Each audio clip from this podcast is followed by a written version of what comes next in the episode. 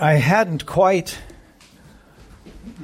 wrapped my mind around, around the magnitude of what God was about to give me in putting it on my heart these past several months to preach through the fourth gospel written, the human author anyway, the Apostle John. In John's gospel, it's unique. You'll see that as we go through this fourth gospel. It's unique in what it doesn't include. Uh, John figuring in his late years that it would be a redundancy to repeat the things that have been so ably and capably recorded by Matthew, Mark, and Luke, which are considered the synoptics, in that they're synthesizing the birth account, making it clear the genealogies are there, the Christ child growing up. There's a number of things that are in the synoptics that are not included in John, and yet John's gospel is perfectly com- complementary to those gospels. It doesn't set itself apart in some um, a way that is contrasting or or different in any way it's powerful in its own right, and powerful is really an understatement, especially as you begin to look into this. I, I am so looking forward to this journey through this gospel with you all as the Lord has us. I didn't know if we'd get past the prologue, you know, verse 1 to 5. And I gave up on that quite a while back as Charles and I talked about it. I can't get past the first verse. The first verse is powerful. So, eternal life is rooted in the knowledge of God, and it takes God to reveal God. And that's what we have here. We have God's self revelation. There is no stronger account of the deity of Jesus Christ than the fourth gospel, the gospel according to John. And so we're going to take the time that the Lord appoints for us to get through this gospel. I pray that He gives me enough time to get through this gospel. There's so much here. There's so much here. And when I realized I wasn't going to make it through the prologue, the verse, first five verses, I started looking at each one, and I thought each one deserves not only its own sermon, but perhaps its own series. I realized that this verse, this first opening verse, John, I don't know how, he could have picked a more profound and powerful opening to this gospel. It's absolutely remarkable. He is, of course, identifies himself as the disciple that Jesus loved. And if you were in your exercise of humility as the human instrument chosen by the Lord to write a gospel, and you thought it's the better part of humility not to mention your own name in that gospel, what would you pick? Yes, the disciple whom Jesus loved. But it, it occurred to me, I don't just bring that up as a whimsical point, but rather to point out the fact that we have to remind ourselves that love requires intimate knowledge, doesn't it? We talk about that a lot around here. Love seeks to No, that's right. It's knowledge as the Bible unpacks that wonderful term, gnosis in the Greek. Epignosis, that intimate, intimate, deep sense of knowledge. They used to refer to a husband and wife coming together to produce a child as having carnal knowledge. There was a reason for that. It, there isn't a more intimate physical activity that, that occurs between two people who know each other perhaps better than any other person on the planet. And the outcome of that is sincere and powerful love. It comes with this kind of knowledge, and this kind of knowledge is revealed in this book. So he's the longest surviving. We're, we want to remember why it is that he wrote this gospel. This is quite some years, perhaps decades after the other apostles are long gone. And the synoptics are written, they've been circulating for some time, a long length of time. Why should John write? Well, he had grown deeper, didn't he? he had opportunity to grow much deeper. Having been banished to the island of Patmos by the Emperor Domitian for a period of years, we don't know exactly how long, but it was the full length of Domitian's reign. When Nerva became the emperor, he was allowed to come back to Ephesus. Otherwise, so he spent a number of years, many years in Ephesus. Then he got put out on Patmos. He's years out there, and then he's brought back perhaps writing anywhere from the 80s to the 90s AD. So the earlier Gospels had gotten out at least uh, a couple of decades before that. They've been circling through the churches. But see, by, Do- by John's time already, think about it. It reminded me of Revelation, which he also wrote from the island of Patmos. What happens in chapter 2 and 3? Already, seven of the major churches in Asia Minor are not doing so well. I mean, and these aren't small issues. If you've got to have the living Christ call you into the third heaven as John, bring you up to glory to have him write indictments to these churches, fair to say, you're in trouble. So John is aware of this. John's aware of the troubles, even if he hadn't written Revelation, even if he hadn't been shown that yet. My point is the time frame. He would have been aware of the troubles that are happening in the church, how the, the false teaching that's entered into those churches, the lack of love, the church of Ephesus, and so on. All of those churches are struggling greatly, save the church in Philadelphia. So, he knows this. And so he has friends, he has people close to him that are urging him to write a fourth gospel. That comes from the extra biblical record, the historical record. We learned from the early church fathers who had lived right after John or even overlapping with John as his disciple Polycarp did before he was martyred. And then he taught Irenaeus and so on. So they, they were re- very close. And so they were well aware of what was going on. They were well aware of the reasons that John wrote, and so the story would have been very fresh that he was urged to write to clarify something. And what do you suppose that clarification would mean? What is most attacked by the enemy eh, with, with regard to Christ? His deity. Here we have the revelation of Jesus not only as the Christ, but the Son of the living God. We can't get past the first verse before we realize that. In the beginning was the Word. You can't get past the first clause, can you? The Word, what? Was with God.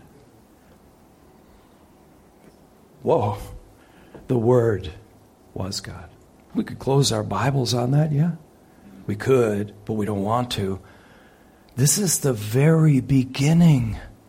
This is the opening. He opens with this, but it makes sense, doesn't it? He's been around a long time. He knows what he has to clarify, and he's going to do it. But the word choice that he makes is nothing less than astounding. And, and, and I want to spend the balance of our time. This is a deep dive. This is a deep dive. The terms that he uses in this verse to refer to Christ has been around a long time before Christ. And I want to share that with you as we move forward on this. So, he's encouraged by friends. He's urging the Spirit to write what they had called a spiritual gospel. So, this, there's a spiritual gospel. Well, what are the other ones? Well, they're genealogical, they're they, they, they record the life of Christ. They, they share all of his parables. John doesn't. So, something spiritual needs to happen. Something real. Something beyond just the record of the life of Christ as a man. We need to see Christ as God. And that's what he brings us. That's precisely what he brings us. This is the spiritual gospel, this fourth gospel. Amazing. So,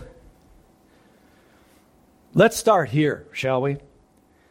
If, if like F.F. F. Bruce says, in this gospel, we're given the mind of Christ that we might hear the voice of Christ. Are you ready for this? I am, and yet, no. How can somebody ready themselves for hearing from the voice of Jesus Christ? He very much speaks through these original manuscripts, these original words that are now translated in a vernacular that we can understand in our day. He's speaking to you. He's speaking to me. What is he saying? We're going to have to take this slow, aren't we? We're going to have to look carefully. Because I know this, and we all need to know this. Let's set the stage for this so we can appreciate it, shall we? Okay, the fall of man included that full sense, that full doctrine of human depravity includes something called the noetic effects of sin. That means the what is fallen? The mind if we have the revelation of the mind of Christ, not just in John's gospel, by the way, Paul mentions it, right, to the Corinthian church, 1 Corinthians 2.16, where he says, we have what? The mind of Christ. How come we don't act like it? That would be a fair question to ask. We've got this mind of Christ that's revealed to us. But it's fallen. So the basic physical, neurological, mental activity of cognition is still happening because we're thinking, acting, making decisions, forming opinions, yeah? We're, we're coming up with ideas that form ideologies. We're, we're still thinking, aren't we? But we're missing the light of the truth of who Christ is. If you're missing that light, you have no hope of understanding reality, of understanding what's really true and what's not. Been a little confused about that lately, or attempts made to your mind to have you question what is truth? Did you feel like Pilate from time to time as you saw what was happening in our day come across your mind? What is truth? Well, you can't know because your mind's dark. So you're left with cognition. You're thinking, but you're, what are you thinking about? What are you thinking from? What's the, what's the etiology of my thoughts? What's the source of my opinions and the, the conclusions I come to, my evaluations? The things that I consider, those, that logizomai batch of Greek terms that covers the idea of the fact that we still think. We still have some vestige of the image of God and His likeness and the fact that we can still reason, but what's that reasoning according to? The light's been darkened. The light's been removed. It's as sad and pathetic as the prophet Ezekiel writes in chapter 8 through chapter 11. It takes God four chapters to finally leave the temple, right? He doesn't want to leave. But look what they're doing, son of Son of Man, look at what they're doing in the wall of their imaginations, behind the walls, inside the darkness, the creeping things on the walls. That's where our cognition lies apart from the light of Christ. The image of God in the face of Jesus Christ, that living Logos, that Word, the Word who Himself said, I am the way, the, the truth, and he could also say, and I have revealed that truth to you. I have given you my mind. But there's some qualifier there, isn't it? That's not for everybody on the planet, is it? So, what are we up against in our day?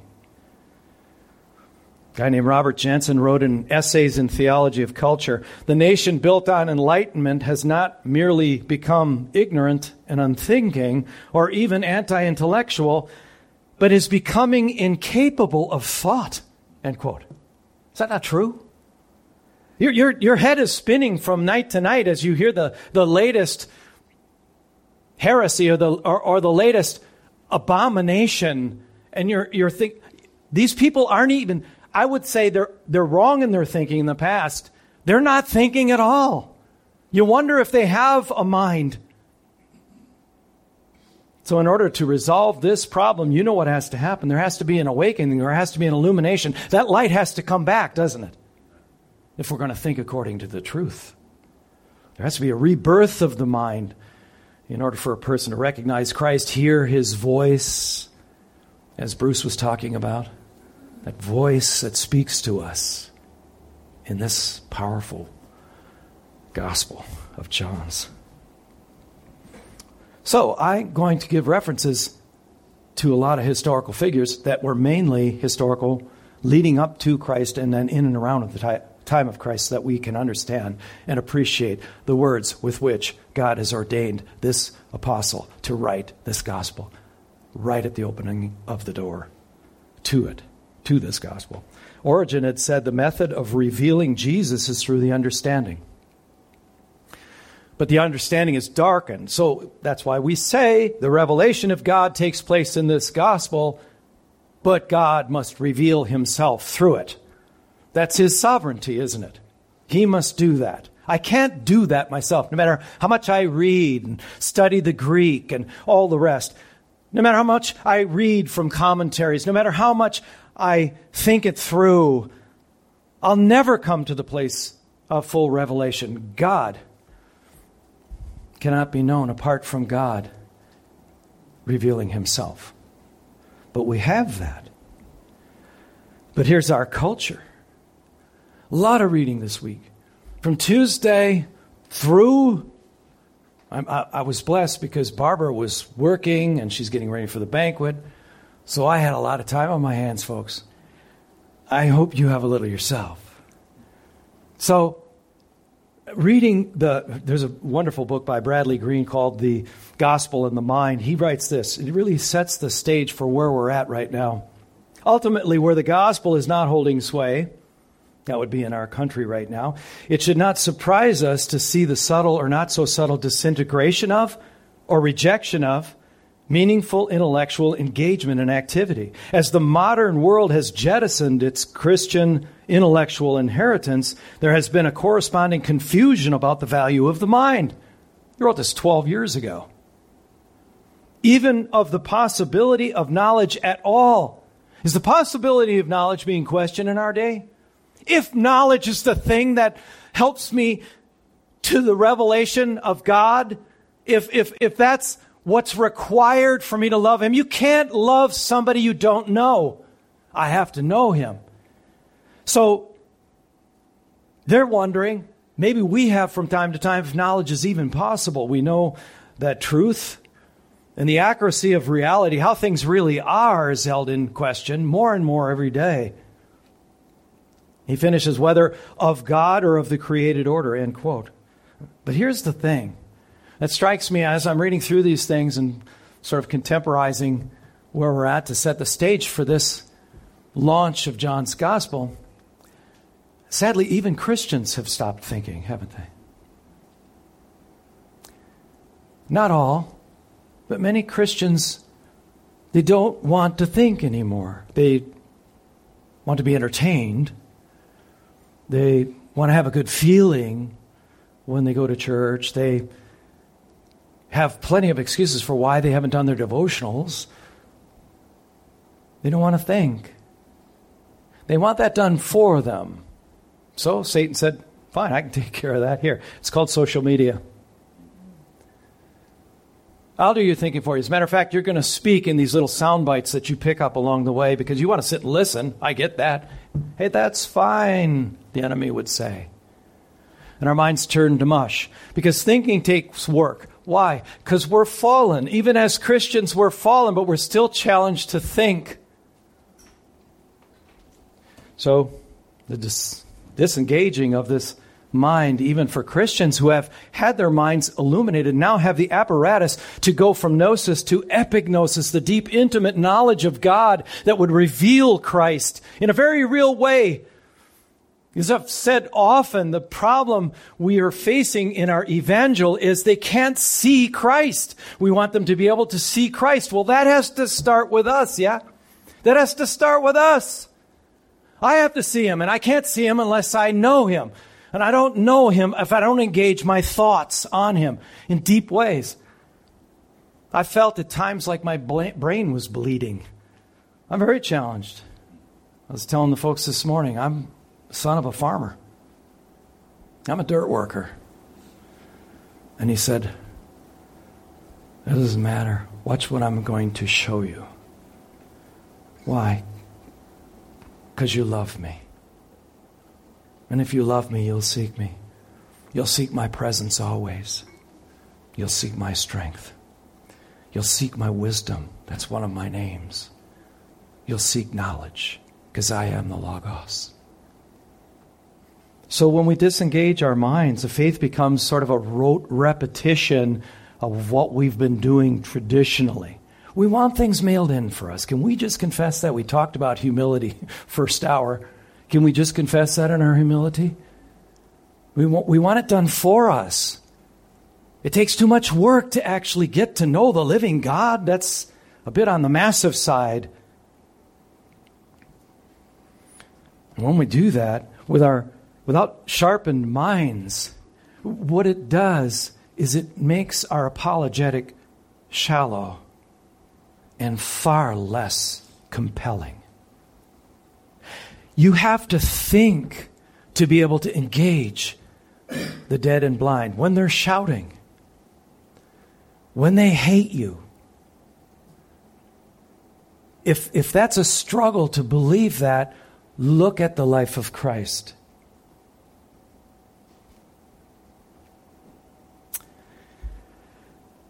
So instead of biblically informed, powerful, illuminated, rhetorical engagement with other people that has love in view, that has a desire for their soul to be saved, we descend into bickering and barking, protesting and picketing.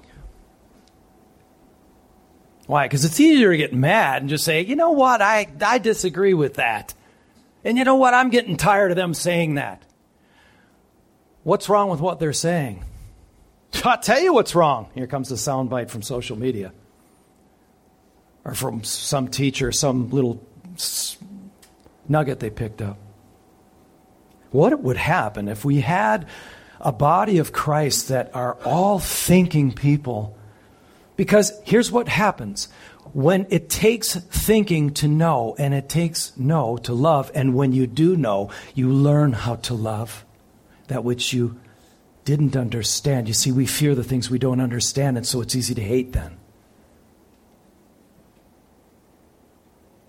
I hope that makes sense to you. The man, mind of man is the battlefield in the war on souls. It's the battlefield. It's for the mind. He wants to distract you, he wants to pollute you. He wants to bolster, this is the enemy, he wants to bolster your pride so you think you're right, so you become a right fighter, arguing with the television, feeling indignant because how can they dare say this or do that? How will we ever be compelling? How will they ever find us winsome enough, just a little bit winsome enough, to want to hear about the most important being in our lives? The one who came to save our souls. And our hope is that he would save theirs. We talk about the gospel. We elucidate on the gospel, the gospel over and over again. How many times does this group need to be saved? If you can get through this, if you can get through this verse without reconciling with God, save your time. If we're going to know God and the truth about reality, we have to engage the mind. We have to become Christian, uh, thinking Christians. Eternal life how is that defined in the high priestly prayer by Jesus in 17:3, John's Gospel? And this is eternal life. Well, he's got my attention. What is it? That they may what? Know you. That they may know you.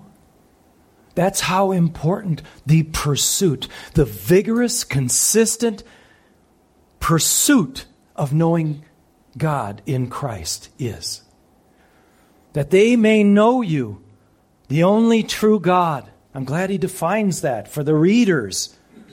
the only true God, and Christ whom you have sent. The Christian life really amounts to being captivated by and immersed in this growing body of knowledge, this understanding of who God is in Christ. Christ, the only one who makes that possible. So, this is where the battle is. The enemy of the souls is vehemently opposed to you growing in your. He doesn't want you to engage your mind. Your favorite television program's on. You'd rather check Facebook for the 15th, 20th time today. It's fun. It's an indulgence. Like the dainty morsel that Proverbs talks about, I just got to see. It's fun. And that time is gone. The time which He created. He's outside of it. This is a created thing. It's our context. I'm going to put them in something called a timeline continuum, and I'm going to see how they steward that time.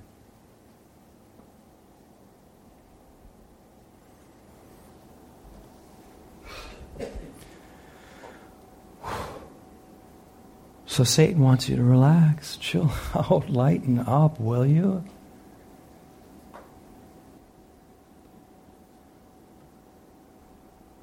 For we don't walk, though we walk in the flesh. 2 Corinthians 10 3 to 5.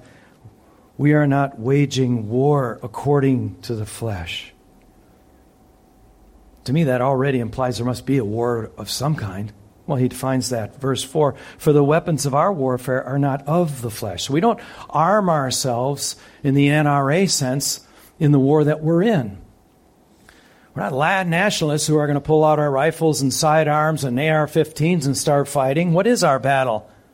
But have divine power to destroy strongholds. Oh, yeah. You mean like Washington, D.C., right? Oh, he wants you to think that. The one who is malevolently brilliant and knows you so well. Why? Because he can read your mind? No, because he's seeing myriads of your type go by over the millennia. He knows what you're tempted by. He knows how to get you sidelined. He knows how to keep you out of the real battle. This is it. The war on the mind. That's why John opens with what he opens with. In the beginning was God. No. Well, yes. That's not the word he used. In the beginning was what? The Word. So we have to come off of our understanding of that in the sense that we think of word, we think of words individually formed together.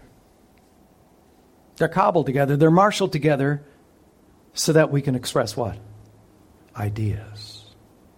What Plato used to call forms. They wrestled with this, they grappled with it. There's we have this divine power to destroy strongholds. We destroy oh, arguments.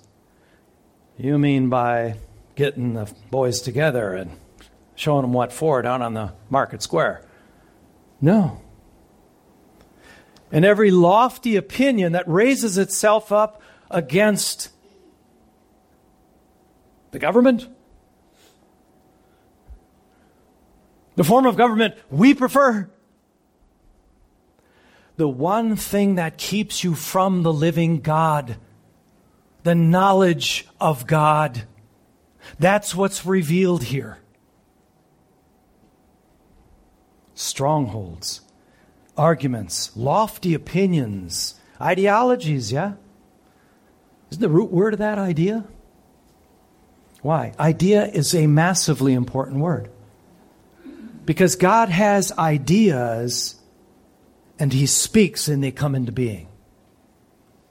You and I carry his image and likeness, so we get ideas informed by what? That's the point of what we're talking about. What's informing your ideas that form your ideologies, that shape your worldview? Words carry ideas. That makes words critically important. But he is the definite article. He is the Logos. He is the Word. Strongholds, these are fortifications or fortresses. When they're used metaphorically, like it is here, it's talking about um, just what he's saying here the, the points, the strong points, the arguments, the opinions. So it's not like a literal fort. Although you can think in terms of a fortress because that's what it's talking about. But you and I are in fortresses, but we're set free. Those are fortresses of protection according to our knowledge of God and our trust and our faith. He becomes a mighty what? Fortress is our God. For them, they don't know it. They might not be able to recognize it, but they're imprisoned by the things that they hold to. And we we're bewildered. We're saying, how can you believe those things? Those things are just rankly false. They're not true. Arguments, logismos, these are calculations, reasonings. These are the this is our war right here. This is our war. This is where the battle rages. For the true right knowledge of who our God is. The classical Greek writers used it uh, as of, of, consideration, reflection, that kind of thing. That's how they use that logismos term. Lofty opinions mean a high, elevated place because they raise themselves up, and then when kata in the Greek is there, it means against. So they raise themselves up with their opinions against what? I should say, whom? He says, doesn't he? He says, We destroy arguments and lofty opinions raised up against the knowledge of God. Yes. And take every captive thought captive to whom? To the Logos, to Christ.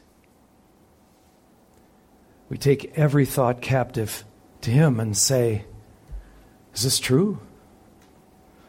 According to what you've revealed to us. Raised against. So here's what to set a contemporary stage for us, at least my limited understanding of this idea of what's known as constructivism. Anybody familiar with that term? Constructivism? Yeah, it's sort of uh, a leftover from postmodernism. And let me just, I'm going to read a definition so that I don't butcher what it really is. I'm going to read this from somebody who understands this concept. But you'll see how it's being foisted on our culture when you hear it. So it's a teaching philosophy that's growing rapidly. A teaching philosophy that's growing rapidly that uh, posits this. This is a quote from Patricia Rice Doran. That's the article I referenced on this. It was very intriguing. Individuals create knowledge for themselves by interacting with the world. Understanding of the world is shaped not only by the information the learner encounters, but also by his or her unique culture, personality development, environment, and other variables. End quote. Leave it up to them. To define what knowledge is, to define what their reality is. Let them make their own choices. This has got some long history. Some of you may be familiar with the, the Swiss child psychologist Jean Piaget. It comes from him and then others after him. It's they create their own version of reality. So our children, so they they this was been in the universities for some time, right?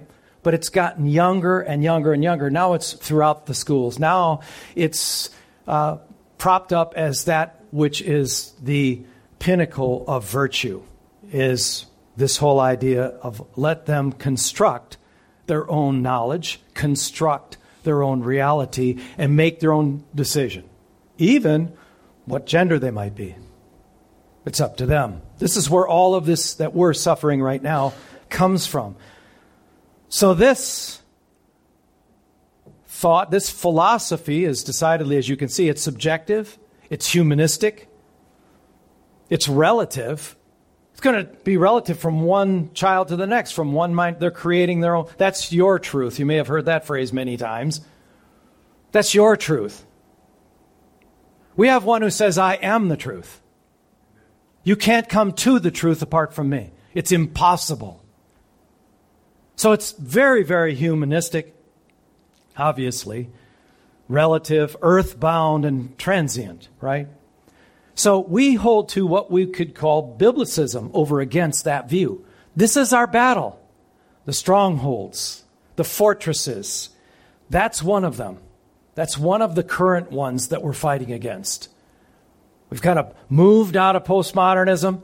Humanism is still there, and the hangover legacy of postmodernism brings us this uh, construction view, this constructivist view of child development now. They go into the younger and younger, younger ones. That's how you can see things in the media about uh, a drag queen going and doing a, a reading in a child library. And you're, you're, you're like, this is, I'm, I'm in a nightmare, right? I'm in, it, this is an upside down world, Phil, or uh, Timothy Keller might put it that way. An upside down world. It doesn't make any sense. This is descending down into the rabbit hole.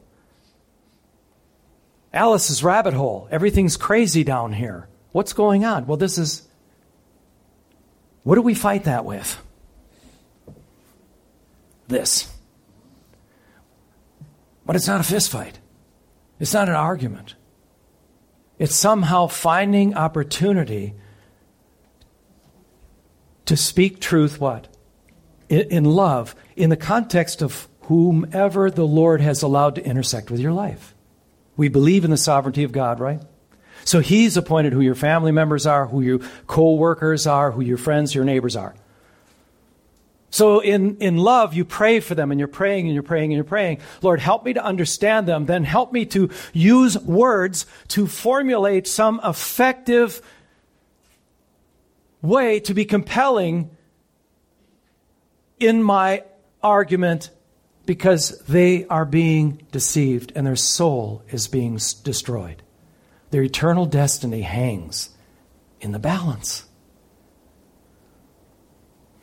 So the true knowledge can only be gained through Jesus Christ. We, we know that. The eternal Logos, which is objective, theistic, absolute, transcendent, and eternal. You'll see that is the opposite of the other set of that would define this constructivism. Listen to what Jesus said. Don't you love the timeless nature of the Word of God? It's like you don't have to conjure up something new that really meets this contemporary culture. Jesus said he was excoriating the Pharisees, and there were lawyers there. That's uh, typically the scribes or lawyers, and they're they're attacking him, and he is just coming on strong with the truth. but he, in Luke eleven fifty two, he says, "Woe to you, lawyers!" I mean, this is we don't use that expression, so it might not hit us the same way. This is this is a powerful expression. Woe to you, lawyers. For you have taken away, listen to this, the key of knowledge. What's that? So we say, Woe to them that have taken away the key of knowledge. You did not enter yourselves, and you hindered those who were entering. These sweet, young, vulnerable, naive children whose soul you're to, to shape, to be used, to raise them up in the nurture and admonition of the Lord. You didn't accept it yourselves, and now you've shut them out from the key to understanding, from the key to what's true, from the key to what really is going on in our world.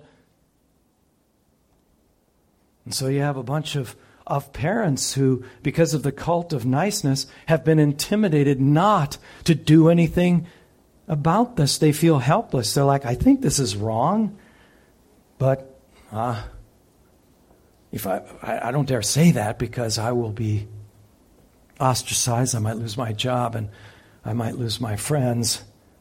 Listen, this is where we are. This is, this is where we're headed. And, and it, and it won't get lighter until it gets darkness. The light comes after the darkest darkness occurs. The darkest point of the night is when? Just before dawn. And he's coming. He will dawn. But he's already risen in your hearts, the scripture says. He's risen in your hearts. Be thinking, Christians, this is the Logos who is in your heart by faith. Love them enough to care about them, to craft or, or to brace yourself for a perhaps protracted investment in the relationship. And study and think and pray. It's the objective of Satan. And I kept this in the outline for you so you'd have this. The objective of Satan is to interfere with, obstruct, interrupt, disrupt, and corrupt the knowledge of God and so destroy the soul. There it is. We need to remember this every day. What is he distracting you with? What is he polluting us with? What has he brought up as a convincing argument in the latest batch, in the, in the latest news cycle?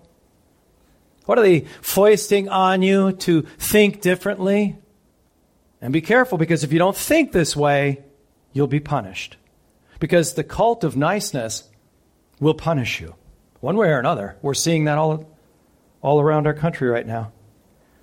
2 Corinthians 4 4, the God of this age has blinded the minds of the unbelieving, so that they might not see the light of the gospel of the glory of Christ, who is the image of God. Colossians 2 2 to 4, that their hearts may be encouraged, being knit together in love to reach all the riches of full assurance of understanding and the knowledge of God's mystery. You see, that which he entrusted to the apostle as we were going through the book of Acts, he entrusted him with the revelation of something that had been concealed, now revealed, which is the mystery of God in Jesus Christ. The knowledge of God's mystery, which is Christ, he says in whom are hidden all, mind you, all the treasures of wisdom and what? And knowledge. That's where it all has to come from. Or rather, from Him.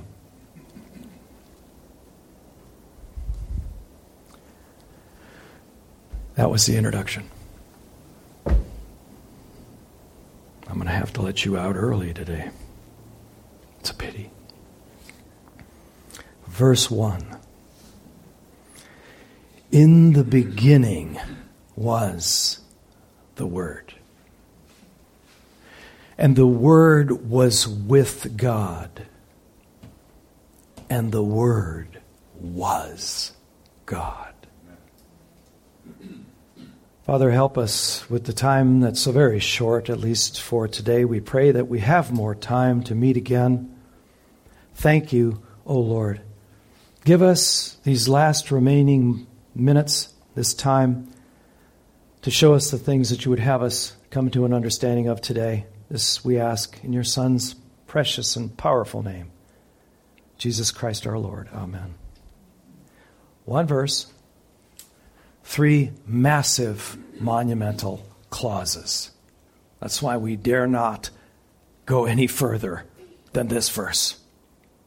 So the first is in the beginning was the Word. So the word I want to draw your attention to in that clause is was. So in the beginning, where have you read those words before? Arche in the Greek. The beginning, where have you read that before? You see, he's outside the timeline. When he started everything, the heavens and the earth were made. In the beginning, God created, right? He already was.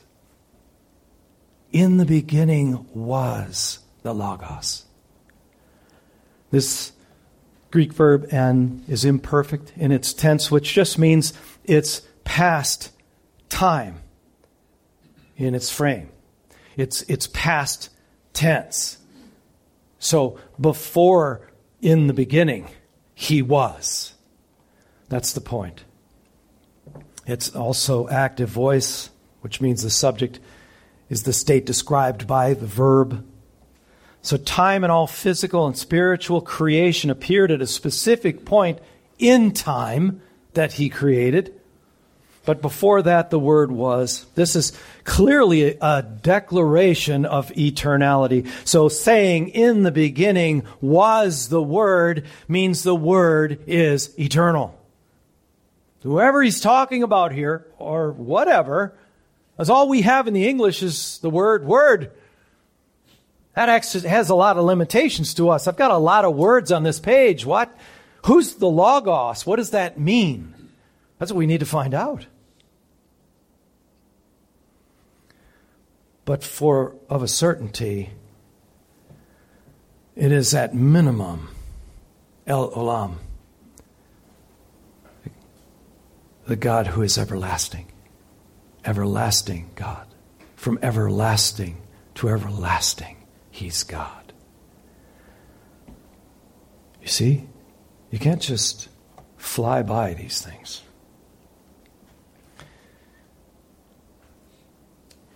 Forever, O Lord, your word is firmly fixed in the heavens.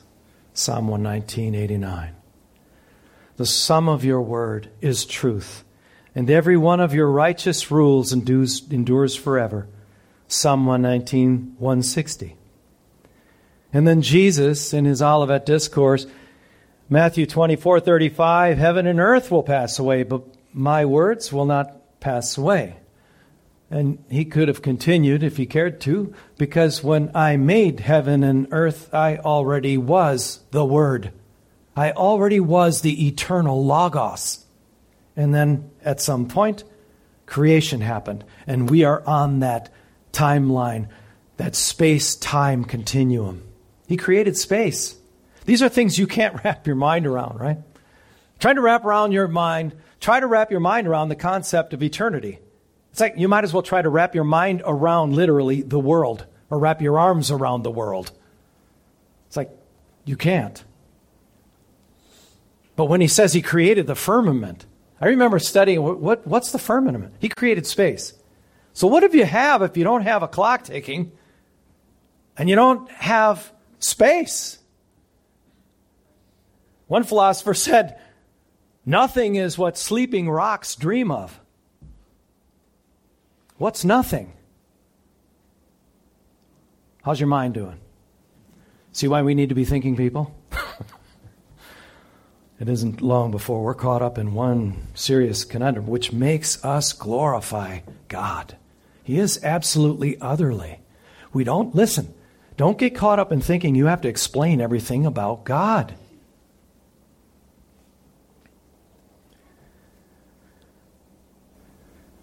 Had a young man ask me on the fly to explain the Trinity to him. So I handed him off to David. right? It's true. the word of the Lord remains forever. The word of the Lord remains forever. And this word is the good news that was preached to you. That's Peter's take on it.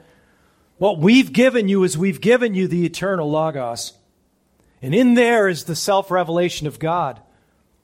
In there, you'll know the truth about your situation, about who God is, about God's means of reconciling with Him.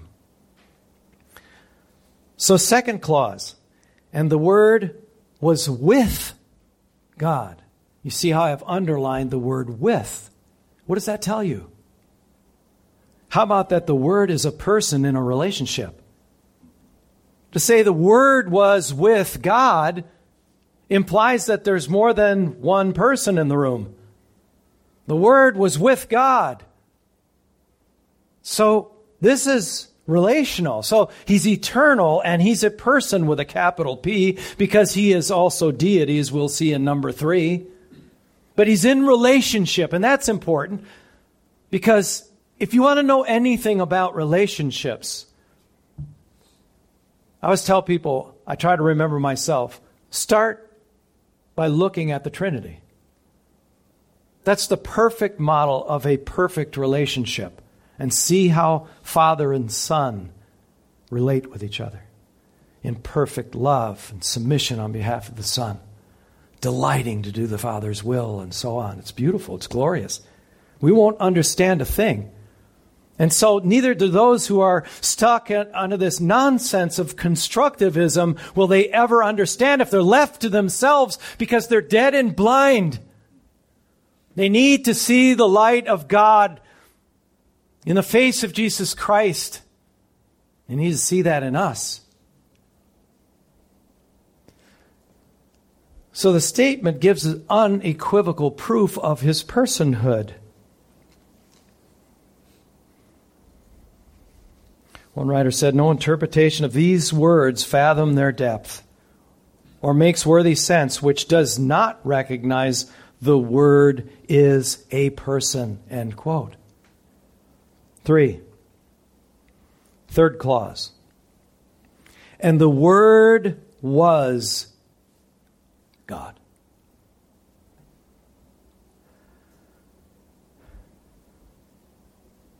So he's eternally coexistent as a person in relationship, and he is part of the triune Godhead. This one that he's about to reveal. Look at how much we already know in his opening prologue, in the very first verse. So I'll give you a little bit. We'll have to work the rest of it in uh, as we go along because there's more that I would like to show you so that we can all have a deep appreciation of this term that's used in the Greek, the logos. Because the, the idea of logos had been around for hundreds of years before Christ was even born. So we want to look as much as we can in the time that remains at the ancient history and the legacy of the logos. So Heraclitus, who existed in Ephesus in 500 BC. Okay, so this is, we're looking at the Greek philosophers, because throughout the ages, the Greek philosophers mused over this. They, these are some of the deepest thinkers that we've had in the human timeline. They're profound thinkers. And they knew that there was something, and that's how they referred to that something. It's explained in that term, logos. Well, Heraclitus, Heraclitus was in Ephesus, and that's where John was. So his influence five, for 500 years has been permeated in that, in that town. It helps us to understand, perhaps, why he chose this particular word. But it has a long standing history. Because after that, you have Plato who comes along in the 400s BC, philosopher, teacher in Athens. And so the academy, as it's referred to, is, is formulated. His student Aristotle comes along. He learns from Plato. And these are the things they're talking about. They're talking about what, how to define this logos, something that they knew. Well, when you think of Romans 1, it's helpful to know and understand how we can see that in Romans 1 it says that they are without excuse because any reasoning, clear thinking person with their eyes open can see that this didn't all happen by chance or evolution. Time doesn't allow us to go into any of those things, but they knew that. They knew that much. And so they're talking about these things. Aristotle, and after him came Zeno of Citium. He is the founder of the Stoics. You've heard of the Stoics in 322. He was influenced by Plato. So this thinking is moving along. So it's, and I'll read some of the snippets of where they landed. It took a whole lot of study, but it's, it's worth at least giving sound bites from. Heraclitus knew that there was a divine power of function by which the universe is given unity. Sound familiar with our theology, our understanding of God? It gives it also coherence and meaning. We're leaving that to our children now to discover meaning on their own. The Stoics, there was a, there's cosmic reason, capital R. Reason exists. There's a there's a a a being that is defined that way, that they define that way, controls the universe and is immanent in human reason. So, from the image and likeness, we are reasoning people. Reason pervades the entire cosmos. So, they were uh, influenced by Plato. And this just moves forward till we get to John's time. So it's not, by the time you get to the end of that timeline, you get to John, you understand why he chose the words that he did at the beginning of his gospel. Neither a personal God nor even a personal being, but a metaphysical abstraction is how they looked at it, though. They didn't look at it like a person or an individual being. They looked at it as a force or a power. That's how they, but it's a reasoning one, one that has wisdom.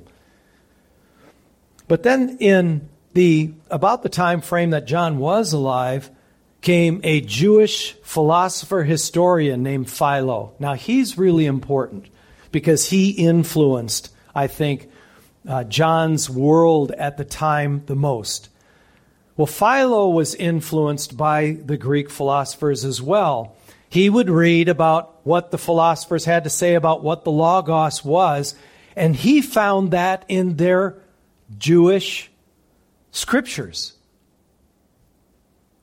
He, he, he knew that it defined God. So Philo made frequent use of the term Logos.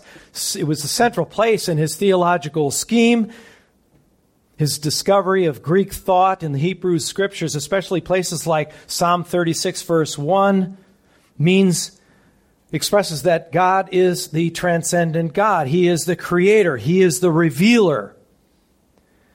And so he took Psalm 33, verse 6, and where it says, By the word of the Lord the heavens were made, and by the breath of his mouth all their host. This is the Hebrew Dabar, D A B A R. That was the word to him. So in the Hebrew, that's the Hebrew equivalent of Logos. He's the creator God. The ones the Greeks have been talking about is actually found in our scriptures, in our Judaic understanding of who Yahweh is. He's the creator. He's the revealer of himself. And so you have Isaiah 55 11. So shall my word, there's that word again, dabar, in the Hebrew. So shall my word be that goes out from my mouth. It shall not return to me empty, but it shall accomplish that which I purpose, and shall succeed in the thing for which I sent it. He understood this. He's writing about this. He's living, of course, you know, he's from Alexandria. There's great respect for the minds that came from Athens, from the academy, and also from Alexandria. We know of a great theologian from Alexandria. His name was Augustine. So Philo is from the same area. So these are brilliant thinkers. They're deep thinkers that are coming to these conclusions, but they're all insufficient. Even Philo's conclusions as a Hellenistic Jewish philosopher who's who's rummaging through all uh, from, from Plato forward and, and saying, here's who that is from their Jewish scriptures. So it's to him the Platonic concept of the world of ideas. God thinks something and he speaks it and it comes into being. They knew that there was a power that was doing that and did it with wisdom and with great reasoning. And so he's picking up on this. He finds it compatible with the Jewish scriptures, both God's plan and God's power. So, in his biblical exegesis, the logos to him, which would be the Greek word in the Septuagint, He's listened to these things. That These are the conclusions he came to. It's the angel of the Lord. It's the name of God. It's the high priest. It's the captain. It's the steersman. It's the advocate. It's the Son of God. It is termed as a second God. It describes also the ideal man. It's a pattern with a capital P. God's earthly creation of man.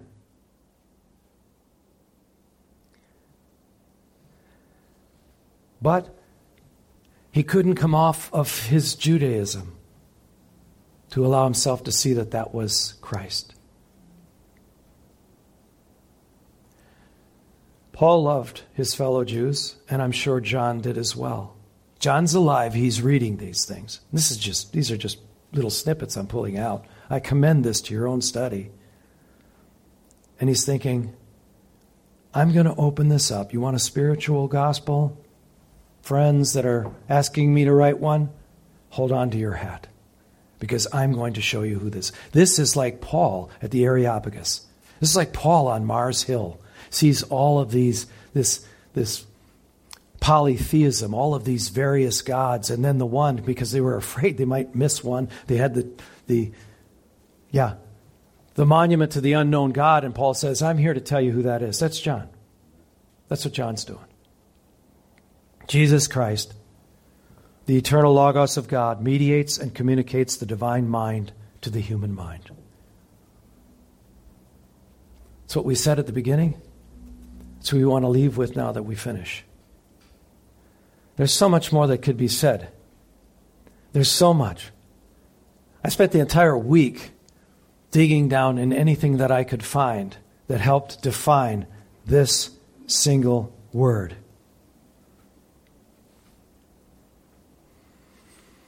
Ronald Nash, who's a Christian philosopher, wrote a, a, wonderful book called The Word of God and the Mind of Man.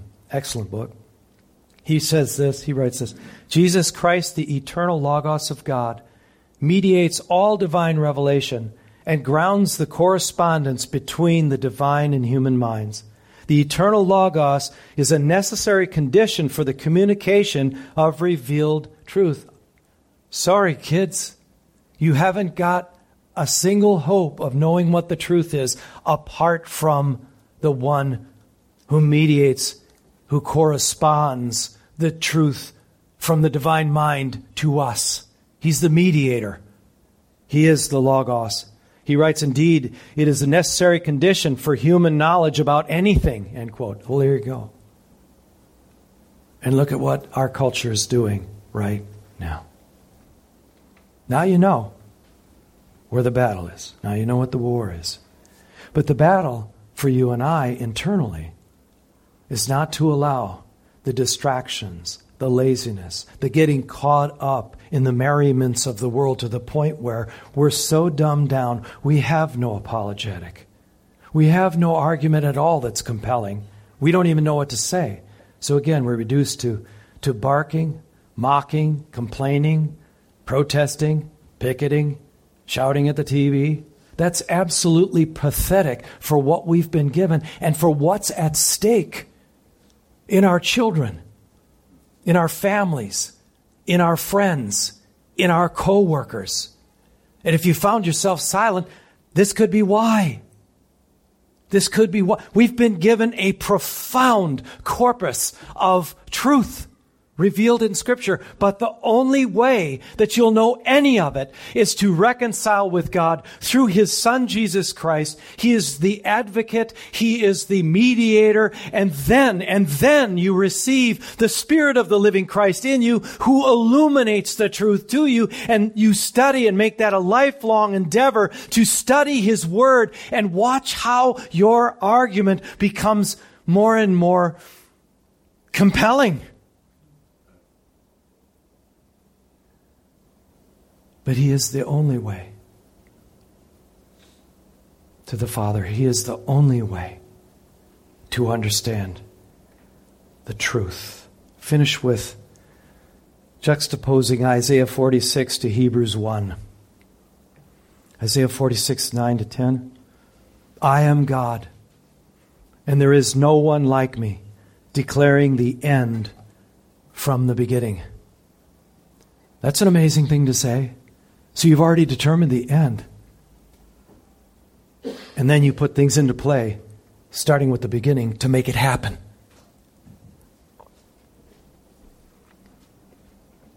and from ancient times things which have not been done. And then Hebrews 1, now we're in the New Testament.